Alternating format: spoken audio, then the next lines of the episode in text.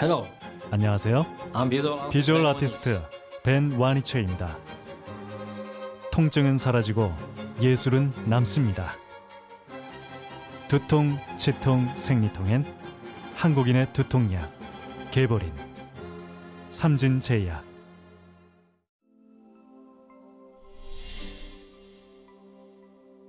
안녕하십니까. 나의사 클래스에 오늘 초대받은 주웅입니다. 제가 오늘 슬라이드를 준비해 왔는데, 어, 제목은 내 수명을 늘려주는 고마운 사람들이라는 제목입니다. 제가 이 주제로 어디 가서도 이거 해본 적이 없이 오늘, 어, 나의사에 처음으로 공개하는 내용입니다. 아, 그리고 이제 그 표지를 보시면 제가 이렇게 영어로 일부러 만들어 왔는데요. 제 이름을 자랑하고 싶어가지고 일부러 만들었습니다. 왜냐하면 이제 한글로 이름을 쭉 이렇게 쓰면 뒤에다가 뭘 붙이기가 좀 그래서 항상 영어로 저는 쓰고 뒤에다가 이제 의학 어, 의사, 의학 박사, 보건학 석사 요 학위를 이제 줄줄이 항상 씁니다. 뭐 자랑 자랑한다는 개념도 있지만 이 방송을 보시는 여러분 그리고 앉아 계시는 어, 청중 여러분께 좀이라도 신뢰감을 드리고자 이렇게 썼습니다. 어, 좀 거슬리더라도 어, 노여워 마시고 그런 게 있나 보다 하시면 되겠습니다. 예. 그래서 오늘은 특별히 여기저기서 이제 질문을 많이 듣거든요. 뭘 먹으면 좋냐? 여러분도 많이 하시잖아요. 뭘 먹으면 좋을까? 고민도 많이 하고 질문도 많이 할 텐데. 그래서 이걸 먹으면 좋겠습니다. 라고 이제 대답을 해준단 말이죠. 근데 그거를 그냥 내 생각대로, 아, 뭐, 달지 않은 거 먹으면 좋지? 뭐, 설탕 없는 거 먹, 이거, 이렇게 말해줄 수도 있지만, 그거는 이 나의사 클래스에 맞지 않는 클래스입니다. 우리는 근거를 가지고 근거를 가지고 얘기를 한다는 거죠. 그럼 근거가 뭐냐? 근거는 어, 아주 정확하고 오류와 bias, 그러니까 비뚤림이 없는 자료를 가지고 어, 결론을 내고 이 결론을 갖다가 동료들이 동료라는 것은 같은 연구자들이 다 확인을 합니다. 그, 그 과정을 어, 려운 용어로 피어 리뷰라고 하죠. 피어 리뷰. 내 동료들이 내가 한 거를 이거 보고 인정을 해준다. 이거는 그래 이 말이 되네. 이렇게 해서 최종적으로 확인된 것 이거를 이제 근거라고 하는 거죠. 그래서 근거 기반의 시기 뭘 먹으면 좋을지 아닐지를 이제 말씀을 드리겠다는 얘기입니다. 왜 이렇게 해야 되느냐? 왜 이렇게 해야 되냐면 우리 주변에 너무나 많은 사람들이 이걸 먹으면 좋다. 이걸 먹으면 안 좋다. 이걸 먹으면 좋다더라. 이걸 먹으면 누가 뭐 병이 싹 나았다더라. 이런 말들이 있습니다. 그러면 도대체 뭘 믿어야 될지, 뭘 믿어야 될지 모르, 모르겠는 거죠. 그 중에서 가장 얼굴도 잘생기고 뭐 말도 잘하는 그런 사람을 믿어야 될지 아니면 반대로 나는 속지 않을 거야 해서 얼굴도 못생기고 말도 잘 못하는 사람을 믿어야 될지 헷갈린단 말이죠. 그래서 우리는 근거가 있는 거를 믿어야 되는데 심지어는 이 근거조차도 A와 B의 말이 다른 게 있습니다. 그러니까 이 논문으로 나온 거조차도 다른 게 있습니다. 자, 대표적인 예를 들면 칼슘. 칼슘 아시죠? 칼슘. 칼슘의 왕은 네, 칼슘의 왕은 멸치입니다. 멸치. 멸치 박스에 보면 칼슘의 왕이라고. 칼슘을 많이 섭취하면 몸에 좋다. 좋을, 좋죠. 좋은데 이제 칼슘 보충제, 칼슘 성분이 들어있는 알약 있죠. 그거를 칼슘 보충제라고 합니다. 그 칼슘 보충제를 많이 먹으면 좋은지 거기에 대한 근거들 논문들이 나왔습니다. 그래서 저는 암 전공이기 때문에 주로 암에 대해서 이제 말씀드리자면 대장암, 직장암, 유방암 이런 암들은 칼슘 보충제를 섭취하면은 좋단 말이죠. 그러니까 암이 덜 생긴다고 나온다는 거죠, 결론이. 논문이 다 나와 있고 연구 결과가 나와 있습니다. 근데 전립선암, 전립선암은 칼슘을 많이 복용하는 그룹에서 더 생긴다고 되어 있습니다. 자, 그렇다면 이, 이 연구가 뭐 틀렸을 가능성은 낮고 그게 사실이라고 우리가 가정을 한다면 그럼 칼슘을 먹어야 될지 말아야 될지. 전립선 암에 위험이 없는 분들은 이제 드셔도 되겠지만 전립선 암에 뭐 위험이 있다 나는 뭐 전립선 비대증이 있다든지 가족력이 있다든지 그러면 칼슘을 오히려 안 먹어야 되겠죠. 근데 이거를 이런 근거에 기반하지 않으면 칼슘은 무조건 좋다더라. 뭐 비타민 D는 무조건 좋다더라. 이렇게 휩싸이게 되, 휩쓸리게 되기 때문에 근거에 기반한 내용을 말씀드리겠다. 이 근거는 누가 만드냐? 나와 있는 연구들, 나와 있는 논문들을 갖고 그걸 갖다가 근거를 이제 이거는 근거 있다, 없다 이런 걸 하, 는 거죠. 그래서 결국은 연구 결과가 근거가 되는 거죠. 연구 결과가 근거가 되는데 그럼 연구는 누가 하느냐? 네, 연구자가 합니다. 연구자. 그래서 연구는 자자만 붙이면 다 됩니다. 강연은 강연자. 아, 그죠? 네. 촬영은 촬영자. 자자만 붙이면 이제 다 되는 건데, 자, 연구자들이 어, 연구를 할 때 그 연구자의 목적, 자기가 연구하는 목적은 내가 어떤 연구를 해서 근데 이 연구는 전 세계인을 대상으로 하는 연구가 아니고 내가 할 수 있는 범위 안에서 연구를 하겠죠. 그 연구의 결과를 가지고 이거를 갖고 전 세계인한테 적용할 수 있는 법칙을 찾으면 좋겠다. 이런 거죠. 그러니까 뉴턴이 만유인력의 법칙을 발견할 때 지구를 한 바퀴 삥 돈 게 아니고 그냥 누워서 사과가 떨어지니까 그걸 계산해서 만유인력 했는데 이게 우주에도 적용이 되잖아요. 그겁니다, 바로. 근데 그거는 이제 자연과학에 대한 법칙이고 우리 의학이나 보건학이나에 대한 법칙은 내가 한 연구가 이제 그렇게 쉽게 수학으로 풀리는 게 아니니까 내가 관찰한 것들을 갖다가 모든 사람한테 적용하면 좋겠다. 그게 연구의 목적입니다. 그렇지 않으면 쓸모없는 연구가 되는 거죠. 나는 쓸모 있는 연구를 하고 싶다면 이제 그렇게 해야 되는 거죠. 그래서 내 연구를 모두에게 적용해서 그런 추론이 가능하게 하면 좋겠다. 그런데 이제 이 중간 단계가 있어요. 일단은 일단은 내가 연구해서 발견한 것이 거기서 뭔가를 새로운 법칙, 가설 이거를 하나를 증명을 해놔야 이거를 갖다가 전 인류한테 적용을 할 텐데 일단은 내 연구 방법이나 뭐 진행 사항이 잘못됐어. 그러니까 예를 들어서 비커에다가 100도씨 물을 부어야 되는데 85도씨 물을 부었단 말이죠. 그럼 연구 결과가 잘못 나오겠죠. 그럼 이 사람은 자기 연구 안에서 잘못된 결론을 낼 수밖에 없고 그거를 딴 데 가서 적용하는 건 더더욱 힘들겠죠. 그래서 우리가 연구에서 내 연구가 처음에 계획한 대로 연구의 그 계획서라고 할까요? 그 계획서대로 진행 과정대로 그대로 잘 되는 것 하나도 안 틀리고 100도씨 부으라 그러면 100도씨를 붓고 10g의 어, 소금을 넣으라 그러면 10g을 딱 넣고 이렇게 정확하게 이루어지는 것이 내적 타당성입니다. 내적 타당성. 근데 지금 말씀드린 거는 화학 실험실에서 연구고 보건학의 연구는 사람들한테 이제 조, 사를 하는 거죠. 어, 10만 명한테 칼슘 얼마나 드셨습니까? 칼슘 얼마나 드셨습니까? 칼슘 그 10만 명한테 이걸 물어봐야 된다는 거죠. 10만 명한테 물어봤을 때 10만 명이 아 저는 하루에 25mg씩 먹고 일요일은 안 먹었습니다. 이렇게 정확하게 기억하는 사람도 있겠지만 아 칼슘 그거 뭐 뭐 내키면 먹고 안 내키면 못 먹고 누가 주면 먹고 없으면 못 먹고 이렇게 두리뭉실하게 대답하는 사람도 있겠죠. 그렇다면 여기서 나온 이 결과가 여기서 나온 이 결과가 100도씨 물을 정확하게 100도씨를 넣은 건지 아니면 100도씨를 넣어야 되는데 95도씨를 넣은 건지 내적 타당도가 떨어질 수가 있다는 거죠. 내적 타당도가 그럼 떨어졌어. 떨어진 그 결과를 가지고 아우 제 결과는 너무나 어, 정확하고 완벽합니다. 이렇게 말할 수가 없다는 것이죠.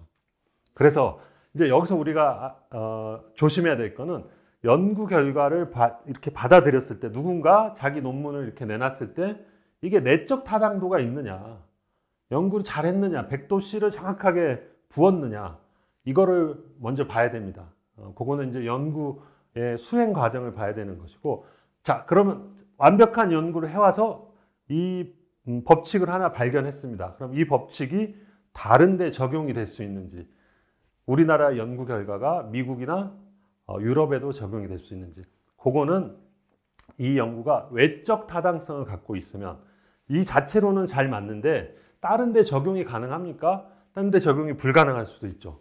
네, 그, 그 외적 타당성을 갖고 있으면 딴 데 적용해서 전 세계인한테 다 적용할 수 있는 거죠. 그래서 전 세계인이 다 이거를 먹으면 좋다, 먹으면 안 좋다 이렇게 할 수 있는 최종 결론이 나오게 되는 것입니다. 그래서 이제 이, 이거 어려운 슬라이드는 여기까지입니다. 그래서 어, 내적 타당성을 확보하는 것은 연구를 얼마나 잘 수행했느냐 이런 게 되겠고 외적 타당성을 확보하는 것은 얼마나 설계를 잘했느냐 이런 게 되겠습니다. 그래서 연구 설계와 연구 수행 과정을 모두 봐야 된다는 것이 되겠습니다. 그래서 이제 그럼 연구 설계는 그 연구 설계는 어떤 것들이 있는지 요건 빨리 넘어가겠습니다. 연구 설계는 여러 가지가 있는데 첫 번째 관찰 연구와 실험 연구가 있습니다. 여기서 말하는 관찰 연구라는 거는 누가 칼슘을 먹든 안 먹든 그냥 우리 연구자들은 그냥 지켜보는 거고 실험 연구라는 거는 두 그룹으로 나눠 가지고 이 그룹은 칼슘 먹어 이 그룹은 절대 먹지 마 이렇게 해서 이제 보는 겁니다 어느 게 더 정확할까요? 그러니까 결과를 볼 때는 어느 게 정확할까요? 네네 아구 잘하시는 실험 연구가 당연히 정확합니다 그러니까 우리가 칼슘의 효과를 봐야 되는데 칼슘의 효과를 봐야 되는데 관찰 연구라는 거는 뭐 생각나면 먹고 뭐 빠뜨리기도 하고 이런 사람들이 병이 생기는지 안, 안 생기는지 이거고 실험 연구는 군, 두 군으로 나눠 가지고 여기는 매일 칼슘 먹고 여기는 절대 먹지 말고 나중에 병이 생기는지 안 생기는지 이렇게 보는 거기 때문에 실험 연구. 자, 그러면 간단합니다. 근거가 있을 때 관찰 연구하고 실험 연구하고 실험 연구를 더 믿을만 하다. 이렇게 돼야 되는 거죠. 근데 결과가 관찰 연구, 실험 연구가 가리키는 방향이 똑같으면 당연히 좋은 거죠. 그럼 이건 잘 가리키고 있구나. 근데 관찰 연구랑 실험 연구가 다르면 그때는 실험 연구를 믿어야 된, 다는 거죠. 그런 내용이 되겠습니다. 관찰 연구와 실험 연구. 다음으로 요즘 많이 나오는 말입니다. 코호트 연구. 코호트란 말 들어보셨죠? 코호트 격리. 이거 들어보셨죠? 코호트 격리를 우리말로 뭐라고 하죠?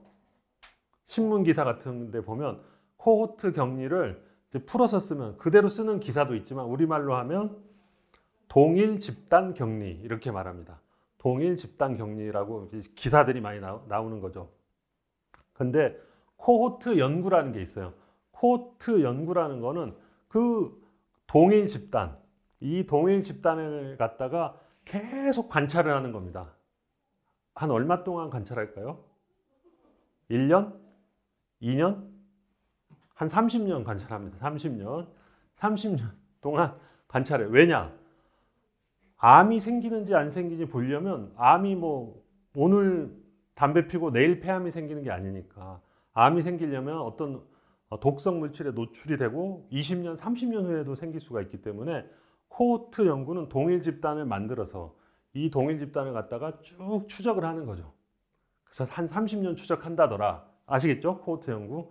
그럼 30년 추적하는데 몇 명을 추적을 할까요? 한 10명? 아닌 것 같아. 한 100명? 아닌 것 같아. 왜, 왜 아닌 것 같습니까? 일단 기본적으로 그 한 명이라고 생각하면 한 명을 추적한다. 근데 한 명이 암이 안 생기면 결론을 낼 수가 없겠죠. 그럼 10명을 추적한다. 10명 중에도 암이 안 생길 수도 있어. 그러니까 우리 가 암의 발생률도 고려해서 이 코호트 크기를 짜야 되겠죠. 근데 뭐 100명을 한다. 그럼 100명 중에 한 명이 암이 생길 수도 있고 안 생길 수도 있고 그러면 나중에 통계적인 유의성을 찾기가 어렵습니다. 그래서 추적할 때는 코호트를 할 때는 많을수록 좋은데 대개 만 명 단위, 만 명 단위로 이렇게 가고요. 오늘 제가 소개해드릴 그 하버드, 하버드 보건대학원에서 이제 관리하는 코호트, 거기서 추적하는 코호트는 10만 아, 명 단위입니다. 한 20만 명을 추적해서 20만 명의 아웃컴을 보는 그런 연구입니다. 그게 코호트 연구입니다. 그래서 코호트 연구는 대규모죠. 몇십만 명을 몇십 년 추적하기 때문에 대규모죠. 네, 이렇게 할 수밖에 없는 이유가 있습니다. 그건 좀 이따 말씀드리고. 자, 다음 연구는 환자 대조군 연구. 환자 대조군 연구는 뭐 빨리 넘어가자면 지금 현재 암이 걸린 사람과 암이 안 걸린 사람, 환자군, 대조군을 이렇게 모아놓고 어, 각각 물어보는 겁니다. 그 10년 전에 혹시 칼슘 드셨습니까? 뭐 칼슘이 아니면 10년 전에 혹시 원자력 발전소 옆에 사셨습니까? 이렇게 물어보는 거죠.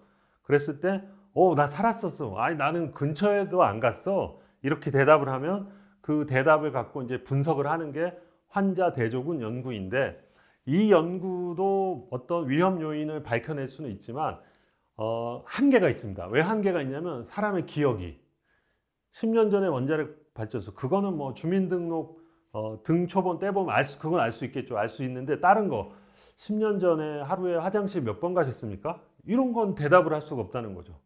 그럼 대충 이제 생각해서 대답을 하는데 어, 10년 전에 흡연하셨습니까? 담배 피셨습니까? 라고 물어봤을 때 이때 두 가지의 완전 상반된 심리가 있어요. 10년 전에 흡연해서 현재 지금 내가 암이 왔는데 어떤 연구자가 저한테 10년 전에 흡연하셨습니까? 이렇게 물어봤단 말이죠. 그럼 내가 내가 지금 이 걸린 거를 담배 탓으로 돌리고 싶은 마음이 있으면 아, 그때 내가 너무 안 좋아서 담배를 줄담배를 폈어요. 이렇게 말할 수가 있고. 아니면 내가 괜히 내가 흡연을 해서 암까지 얻었구나. 나는 흡연은 안 했어야 되는데 나는 그래 맞아. 난 안 했어. 이렇게 스스로 그, 그게 일종의 잘못이라고 생각하고 그거를 감추고 싶은 사람. 담배는 뭐 안 했지 뭐. 간혹 가다 뭐 하나 두 개 일주일에 하나 두 개. 이렇게 대답을 할 수가 있다는 거죠. 그러니까 기억력도 가물가물하고 두 번째는 심리적으로도 정확한 대답이 안 나올 수가 있기 때문에 환자 대조군 연구는 한계가 있다. 자, 그럼 여기서 다시 퀴즈. 코호트 연구와 환자 대조군 연구.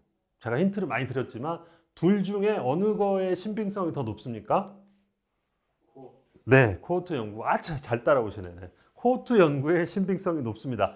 자, 제가 이렇게 말씀드리는 이유는 나중에 제가 이겁니다 하고 보여드릴 게 대부분 코호트 연구에서 나온 결과이기 때문에 그렇습니다. 자, 다음으로 이제 가장 중요한 trial, 시험이라고 있습니다. 시험. 테스트가 아닙니다. 테스트 그 시험이 아니고 trial. 그리고 특히 임상 시험, clinical trial이라는 게 있는데 이것도 요즘 많이 들어보셨죠, 단어. 백신 때문에. 백신 임상 시험 결과가 나왔다더라. 많이 들어보셨잖아요. 그래서 임상 시험이라는 건데 임상자가 들어가면 무조건 사람을 대상으로 했다는 거죠. 임상 시험은 사람이 들어가면 그 대상자가 사람이면 임상 시험이고요. 근데 이거를 그냥 줄여서 시험, trial, 영어로는 trial이라고 하고 우리나라에서는 우리나라에서는 특별히 시험을 빼고 임상이라고 합니다. 외국에서는 clinical trial 중에 clinical을 빼고 trial, 시험이라고 하는데 우리는 시험을 빼고 임상이라고 얘기하는데 임상이라는 게 임상 시험의 약자다. 그거 하나만 건지셔도 됩니다, 오늘. 오늘 이 전체 강의 중에 그거 딱 하나만 임상 시험을 임상이라고 한다더라. 자. 그래서 사람을 대상으로 하는 어, 연구가 시험인데 여기에 시험이란 말이 들어가면 실험적인 연구로 군을 나눠 가지고 A군은 이거 먹어. B군은 먹지 마. 이렇게 하는 게 시험인 거죠. 이렇게 나눠서 해갖고 완전히 통제를 하는 거죠. 연구자가 통제를 해서 A군은 백신 맞아. B군은 물 맞아. 이렇게. 실제 물은 아닙니다. 식염수입니다. 예. A군은 물 맞아. B군은 식염수 맞고 코로나가 얼마나 발생이 되는지 이런 게 임상 시험인 거죠. 그래서 이제 이렇게 했는데 백신 맞은 군이나 식염수를 맞은 군이나 코로나에 대한 예방 효과가 차이가 없더라. 그러면 이 백신을 세 글자로 뭐라고 하죠? 차이가 없더라. 세 글자로 물백신이라고 합니다.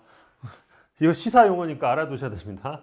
그러니까 물이란 말이 계속 괜히 나온 게 아니고 어, 식염수하고 비교했을 때 차이가 없어서 물백신 이렇게 하는 건데 자 그래서 시험 임상시험 또는 임상이라는 거는 군을 나눠 놓고 한 군은 우리가 효과를 보고 싶어하는 시험 약을 주고 다른 군은 그거가 성분이 전혀 없는 거를 준다.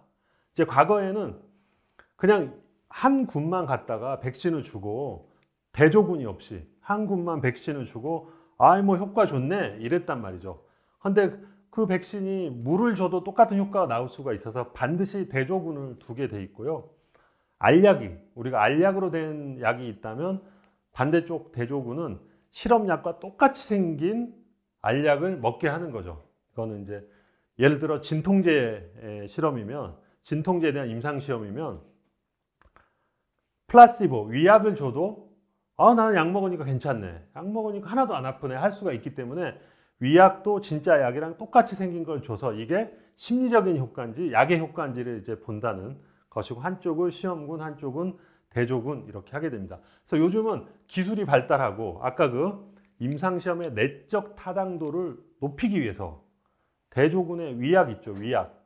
위약도 시험군의 약과 맛도 똑같고 냄새도 똑같고 진짜 우리가 봐서는 구분, 구분이 안 되게끔 그럼 뭐 이거 위약이라 그래서 대충 만들면 이거 밀가루구만 이거 바로 알게 되면 그것도 심리적인 영향을 미치기 때문에 위약도 완전히 똑같이 만드는 그런 정도의 수준까지 올라와 있습니다. 그래서 그 중에서 이제 가장 가장 신빙성이 높은 게 무작위 배정. 무작위 배정이라는 게 이제 앞에 들어가서 어, 하는 겁니다. 무작위 배정은 양쪽 군의 사람들이 특성을 똑같이.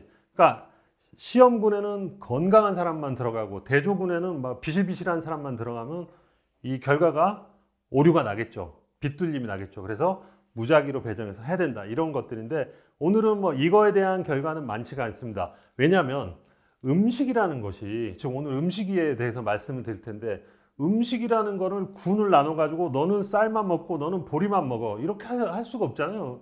음식이라는 거는 관찰 연구가 가장 적합하고 그렇게밖에 할 수가 없습니다. 음식은 그래서 관찰 연구 중에 신빙성이 높은 코호트 연구 20만 명 이상을 30년 이상 추적한 코호트 연구로 오늘 말씀드릴 것이고 무작위 배정 임상 비교 임상 시험은 어, 하버드에 나온 그 자료들은 실제적으로 할 수가 없는 시험이죠. 특히 흡연 같은 거 있죠. 흡연. 흡연 같은 거는 윤리적인 문제로 이 임상 시험을 할 수가 없는 거죠. A군 너는 하루에 한 갑씩 꼭 피워. B군 너는 피지 마. 그럼 A군은 A군에 배당된 사람은 무조건 담배를 피워야 되는데 이게 어, 윤리적으로 이렇게 하면 안 된다는 거죠. 그래서 흡연에 대한 결과를 본다. 이거는 관찰 연구밖에 안 됩니다. 관찰 연구는 쭉 관찰해서 그냥 자기가 알아서 피우는 건 어쩔 수 없으니까 그렇게 알아서 피운 사람이 나중에 어떻게 되는지를 보는 코호트 연구밖에 할 수가 없다는 거죠. 음식도 마찬가지입니다. 음식도. 그래서 오늘 어, 근거 기반의 시기는 다 코호트 연구에서 나온 결과들이 되겠습니다. 그래서 나온 결론이 이겁니다. 결론이 무지하게 많이 나오는데 그거를 하버드 보건대학원 저의 모교입니다. 모교. 아니 제가 뭐 자랑하려고 그러는 게 아니고 그렇게 말씀을 들어야 신빙성이 있기 때문에 제가 공부했던 모교에서 이제 여기는 학교가 뭐 학생을 이렇게 가르치고 하는 것도 중요하지만 학생이 아닌 전체 국민들 나아가 세계 인류를 위해서 어, 자기네가 사회적 책무를 하는 것 그걸 중요시 여기거든요. 그래서 이런 걸 만듭니다. 홈페이지에 가면 이게 딱 돼 있습니다. 홈페이지에 돼 있는데 저기 뭐 영어로 깨알같이 써 있는 저거 단어 하나, 단어 하나가 논문 한 서너 개씩입니다. 실제로 찾아보면 단어 하나가 논문 서너 개씩을 갖다가 여기다 요약을 해 놓은 것이 이겁니다. 그러면 이제 또 뭐냐? 이거 영어로 써 놓으면 우리는 뭐 세계 인류를 위해서 헌신한다며 라는 생각이 드시죠? 그래서 이제 여기서 이거를 우리말로, 우리말뿐이 아니라 전 세계 언어로 다 번역을 해 놨습니다. 하버드 보건대학원 홈페이지에 가보면 이거를 다 번역해서 한국어도 물론 있습니다. 그거는 뒤에 제가 오늘의 하이라이트로 말씀을 드릴 거고요. 그렇게 돼 있습니다. 홈페이지에. 좀 이따 말씀드리고. 자, 그러면 여기 단어 하나하나가 논문 하나씩이라고 그랬는데 어떻게 나왔는지 그 실례를 보여드리겠습니다. 자궁 내막암. 제 전공 분야인데요. 자궁 내막암이라는 거는 자궁의 안쪽에 있는 막, 내막에 생기는 암이고 이 암도 생활 습관이나 음식이나 뭐 다른 거에 의해서 예방이 가능하다는 내용이고 그 내용은 잠깐 보시면 자궁 내막암은 선진국형 암이고 신체 활동과 비만과 관련이 있다. 여성 호르몬과도 관련이 있다. 그리고 위험 인자와 예방 인자가 있다는 것이죠. 암 중에 그냥 이런 거 전혀 없이 그냥 어느 날 갑자기 생기는 암도 있죠. 근데 자궁 내막암은 어, 대표적으로 어떤 예방 인자, 위험 인자가 밝혀져 있는 암이 되겠습니다. 그래서 비만, 비만에 대한 데이터를 보시면 자, 이런 데이터가 있는데 저 작은 한줄 하나가 논문 한 개씩입니다. 작은 거 하나가 논문 한 개씩이고 아, 우리한테 지금 논문을 보라는 거야? 그런 게 아니고요. 그건 안 보셔도 됩니다. 안 보셔도 되고 조금 이렇게 그림 돼 있는 거 있죠. 그림 이렇게 점점 색칠해 돼 있는 그거 그거를 보시면 됩니다. 그래서 가운데 이렇게 수직선 이렇게 수직으로 된 선이 있는데 그 선보다 왼쪽에 있으면 이런 점들이 왼쪽에 있으면 예방이 된다. 오른쪽에 있으면 더 생긴다. 이렇게 보시는 거예요. 그럼 선들이 이 수직선 기준으로 주로 어디 있습니까? 오른쪽에 있죠. 오른쪽에 더 생긴다는 거예요. 오른쪽으로가 비만한 사람들이 더 생긴다. 이게 각 연구마다 차이는 있지만 거의 다 오른쪽에 있는 거죠. 거의 다 오른쪽에 있기 때문에 이런 연구를 특히나 오른쪽 그림 같으면 여기 들은 논문이 20개 이상 되죠. 20개 이상 논문에서 거의 다 오른쪽에서 얘기를 하기 때문에 이런 경우는 우리가 보통 어, 비만하고 관련이 있습니다. 연관이 있습니다. 이렇게 얘기를 하는 겁니다. 그래서 이런 걸로 해서 그래서 이제 이거에서 우리가 얘기를 할 때는 비만하면 자궁 내막암이 위험하니까 체중을 빼야 됩니다. 이렇게 얘기를 하는 거죠. 이게 바로 근거 중심의 어, 권고안이 되는 거죠. 근거가 있기 때문에 수십 개의 논문을 가지고 얘기를 하는 겁니다. 상식적인 거긴 하지만 이거를 과학적으로 증명을 해 놓은 겁니다. 자, 그래서 체질량 지수가 5가 증가하면 위험도가 1.5배 증가한다. 이렇게 산술적인 결론까지도 나와 있습니다. 네. 그 다음에 신체 활동. 요거는 많이 움직이는 거. 신체 활동 이제 운동을 많이 하는 거죠. 그래서 어, 요것도 이제 그림 보실 줄 알겠죠? 이 작은 거 한 줄이 논문 하나씩이고 수직선을 기준으로 왼쪽에 몰려 있으면 덜 생기고 오른쪽에 몰려 있으면 더 생기고. 근데 논문마다 차이가 있을 수는 있습니다. 특히 이제 오른쪽 그림 보면 한 두 개 정도는 오른쪽에 찍혀 있고 나머지 왼쪽에 찍혀 있으니까 결론이 다를 수도 있는데 대부분은 이건 줄어든다는 거죠. 신체 활동을 많이 하면 대부분 자궁 내막암이 줄어든다. 자, 이 논문 아 이거 너무 깨알 같아서 잘 모르시겠지만 어 그냥 위에서부터 다섯째 줄에 어, JW 주웅 제 논문입니다. 제 논문. 제가 이거 교신 저자, 교신 저자고 제1 저자는 이제 우리 어, 하버드에서 같이 공부한 금나나 교수, 금나나 교수가 1저자, 제가 교신 저자로 썼던 논문이죠. 이 논문도 보면 어, physical activity가 신체 활동이죠. 신체 활동을 하면 EM cancer, 자궁 내막암이 줄어든다. 그런 논문으로 운동을 하면 할수록 위험도가 줄어든다. 이렇게 논문을 갖고 그 근거를 대는 그, 그런 내용이 되겠습니다. 커피. 커피하고 자궁 내막암의 관계. 이거는 다른 분 논문인데 이것도 커피를 많이 마시면 자궁 내막암이 줄어든다. 자, 그림이 더 이제 쉽, 그림 쉽게 오죠, 그림. 그림 보시면 수직선을 중심으로 왼쪽에 있으면 적게 생긴다는 겁니다. 지금 딱 보니까 아직 뭐야, 이거 적게 생기네? 커피 많이 마시면 줄어드네? 이렇게. 그래서 커피에 대한 논문이고 이 분석은 자궁 내막암하고 커피만을 한 것이고 또 여러 가지 분석 중에 전체 캔서, 전체 암과 또는 전체 암 사망률과 커피 이런 관계를 이렇게 어, 분석을 하면 줄어들게 나와 있어요. 그래서 커피를 마시면 어, 그 사망률, 암 관련 사망률이 줄어든다 이런 결론들이 나와 있습니다. 그래서 저는 지금도 이렇게 커피를 네. 네. 그래서 이렇게 예전에 이제 방송에서 방송에서 나, 나왔던 이휘재 씨하고 같이 했던 이제 비타민이라는 방송 그다음에 오른쪽에 저기 자막 처리된 거 보시죠? 나는 의사다 vs 나름 의사다. 제가 이렇게 방송에서도 나는 의사다를 홍보하고 다니고 있습니다. 제가 나는 의사다 팀으로 나가서 나름 의사다 팀하고 지금 어, 논쟁을 벌이고 있는 것이고 제가 어, 저기서도 커피를 많이 마시면 저기 나와 있죠. 20만 명을 30년간 어, 추적해서 거기서 커피를 하루에 석 잔에서 다섯 잔 마시면 평균 수명이 늘어난다. 이런 통계가 있다. 이 증거를 제시하고 있습니다. 아, 또 커피 한 잔 마시고. 예. 예. 스타벅스하고는 저는 관련 없습니다. 네. 관련 없고. 또 예시로 갖고 왔는데요. 이것도 어, WJU라고 주웅입니다. 이것도 이제 이거는 콩 음식. 콩 음식을 많이 섭취하면 자궁 내막암 같은 호르몬 관련된 암들이 좀 발생률이 줄어들 수 있다. 그런 논문입니다. 그러니까 다 논문으로 얘기하는 거지 그냥 느낌으로 얘기하는 게 아닙니다. 자, 드디어 나왔습니다.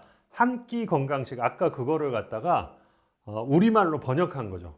우리말로 번역한 어, 겁니다. 그래서 하버드 보건대학원 홈페이지에 가면 거기에 nutrition이라는 그 섹션이 있고 거기 가서 한 끼 건강식을 찾으면 우리말 뭐 전 세계 언어로 다 돼 있습니다. 그래서 보시면 먼저 저 가운데 동그라미 있죠? 저게 이제 접시입니다. 접시. 접시를 갖다가 밥을 한 끼를 먹는다. 그래서 저는 이제 이거를 설명드릴 때는 내가 부페에 왔다고 가정을 합니다. 내가 부페에 와서 부페 가면 저 접시 하나씩 받으니까 저 접시를 갖고 음식을 여기다 담는데 뭘 담을지 그렇게 이해하시면 빠릅니다. 그래서 접시를 반으로 이렇게 가상으로 반으로 나눠서 가상의 라인을 그어서 그 반은 왼쪽 반 있죠? 초록색, 빨간색. 그 반은 채소 과일을 먹어야 된다. 그러니까 매 끼니 우리가 뭘 먹을 때 매 끼의 반은 채소 과일을 먹어야 된다는 거죠. 채소 과일. 근데 채소가 많습니까? 과일이 많습니까? 채소가 많습니다. 아, 그림 보고 딱딱 이해하시는 채소가 많습니다. 채소가 더 많이 돼 있죠. 과일도 비타민이나 뭐가 많이 들어서 좋지만 과일을 많이 섭취하면 그 안에 거기도 당류가 들어 있어요. 과당이라는 당류가 들어 있어서 너무 많이 섭취하면 안 되고 채소를 더 많이 섭취해야 하는 거고요. 그 다음에 채소 섭취하는데 밑에 써 있죠. 다양한 종류의 채소를 섭취하고 그러니까 색깔도 다양하고 종류도 다양한 걸 섭취하는데 단 주의사항이 있습니다. 주의사항. 주의사항이 뭐냐면 감자, 감자튀김 이건 안 된다는 거죠. 그러니까 이건 무슨 얘기냐면 야 너 채소 좀 먹어라 채소 좀 채소요? 저 감자 먹을게요 하면 그건 안 된다는 거죠. 감자를 채소 먹었다고 하면 안 되는데 그 이유는 감자의 당 지수가 높기 때문에 감자를 많이 먹으면 오히려 안 좋습니다. 그 다음에 오른쪽 오른쪽을 보면 이쪽은 이제 채소 과일이고 오른쪽은 탄수화물 단백질입니다. 탄수화물 단백질인데 그거를 반 정도, 반반씩 이렇게 먹어라 하고 돼 있죠. 그래서 매 끼를 이 비율로 먹으면 좋다는 겁니다. 그래서 이거 하나하나가 논문이 대여섯 개씩 있는 겁니다. 그래서 탄수화물을 섭취하는데 그 중에 통곡물, 통곡물이라는 거는 도정이 많이 안 돼 있는 거, 현미 이런 걸 먹으라는 거죠. 이렇게 콩쥐나 구박받는 애들, 구박받는 애들이 이렇게 거친 음식, 그러니까 하얀 빵이나 이런 거, 도정이 잘 돼 있는 거는 욕심쟁이들, 못된 인간들이 먹게 돼 있어요. 그래서 결론이 어떻게 되죠? 행복하게 오래오래 잘 살았습니다. 그렇게 된 이유가 거친 음식을 많이 먹었기 때문에 그렇게 오래오래 잘 살게 되고 그 욕심쟁이들은 하얀 빵, 부드러운 음식 이거 먹으면 오래오래 못 살게 되는 겁니다. 그래서 통곡물을 먹어야 된다. 그리고 건강한 단백질을 먹어야 된다. 건강한 단백질. 그럼 건강한 단백질이 뭡니까? 안 건강한 거를 찾아보면 돼요. 안 건강한 단백질은 과거에 몇 년 전에 언론에 막 보도가 되긴 했는데 햄 소세지, 햄 소세지 같은 가공육이라고 하죠. 그러니까 가공육. 근데 사실은 가공육도 없어서 못 먹는 사람도 있지만 가공육이 어, 이 단백질 중에서는 오히려 좀 피해야 된다 그거죠. 그 다음에 어, 고기류 중에서는 적색육을 좀 피해라. 적색육을 많이 먹으면 그것도 대장암이나 이런 데 관련이 있기 때문에 적색육을 피하고 그 뭐 먹으란 말입니까? 그러면 닭고기나 오리고기, 이제 가금류라고 하죠. 가금류 이런 것들을 먹고 아니면 식물성 단백질을 먹고 저는 뭐 닭이나 오리 업체랑 관련은 없지만 지금 하버드에서 이렇게 권고를 하고 있습니다. 그리고 중요한 것이 물 있죠. 물.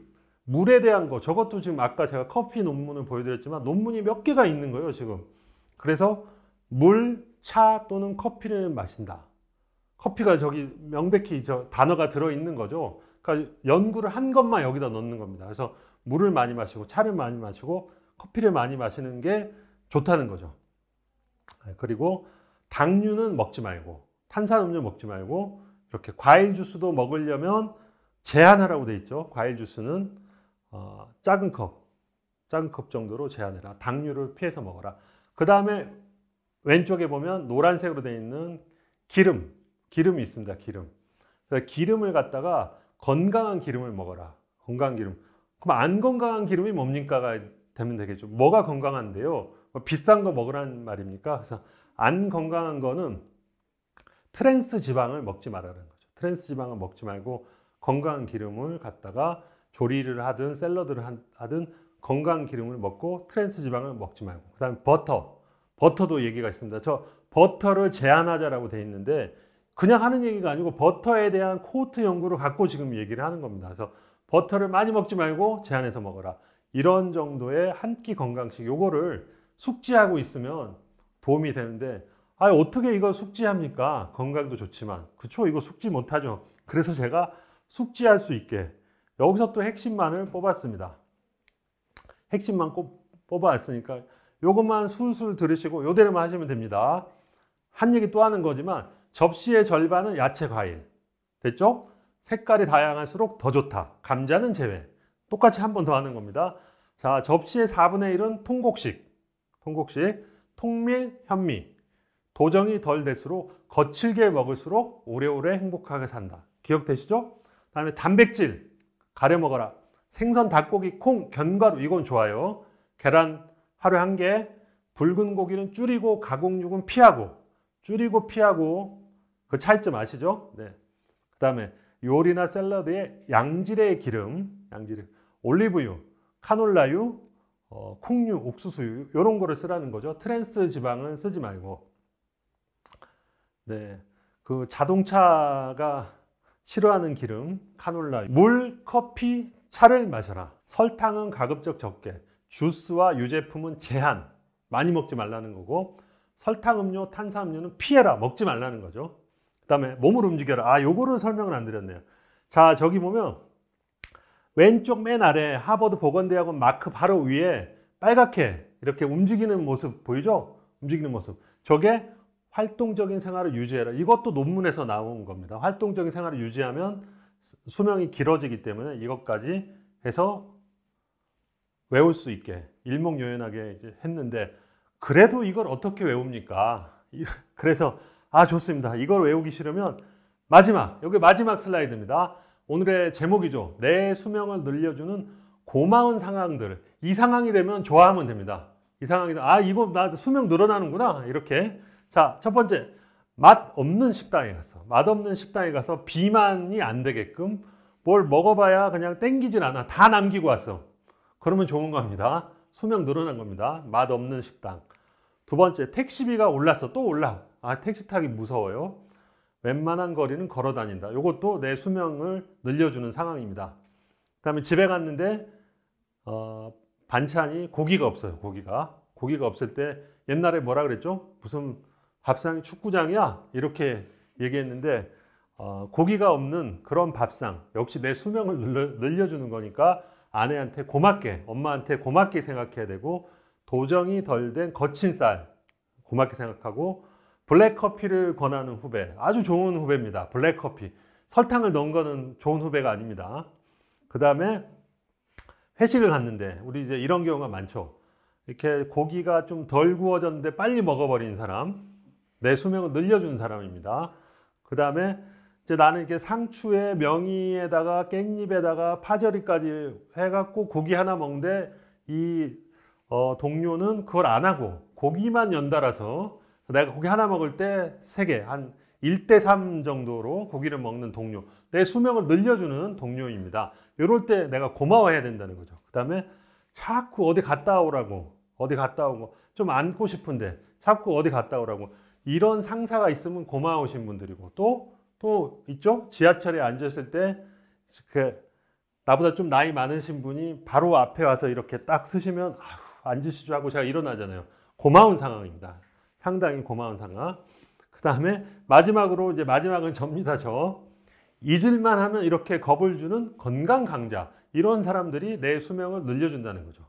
네, 그래서 굉장히 고마워해야 됩니다. 그럼 어떻게 해야 됩니까? 고마우면 구독, 좋아요. 그렇게 해주시면 되겠습니다. 네, 그래서 오늘은 근거 기반의 시기를 갖다가 그것도 딴 데도 아니고 하버드에서 하버드에서 연구 결과를 종합해 놓은 거 이거는 하버드 보건대학 홈페이지에 지금도 그대로 올라와 있는 내용입니다. 그걸 제가 설명만 드린 것이고 그거를 중심으로 해서 우리 모두의 수명을 늘릴 수 있는 그런 법에 대해서 배워봤습니다. 네. 더 궁금하신 게 있으시면 댓글 올려주시고요. 어, 진짜 고마 웠다고 생각되시면 구독, 좋아요. 그건 장난 아닙니다. 그거 눌러주시면 되겠습니다. 네, 지금까지 어, 이대 서울병원의 주웅이었습니다. 감사합니다.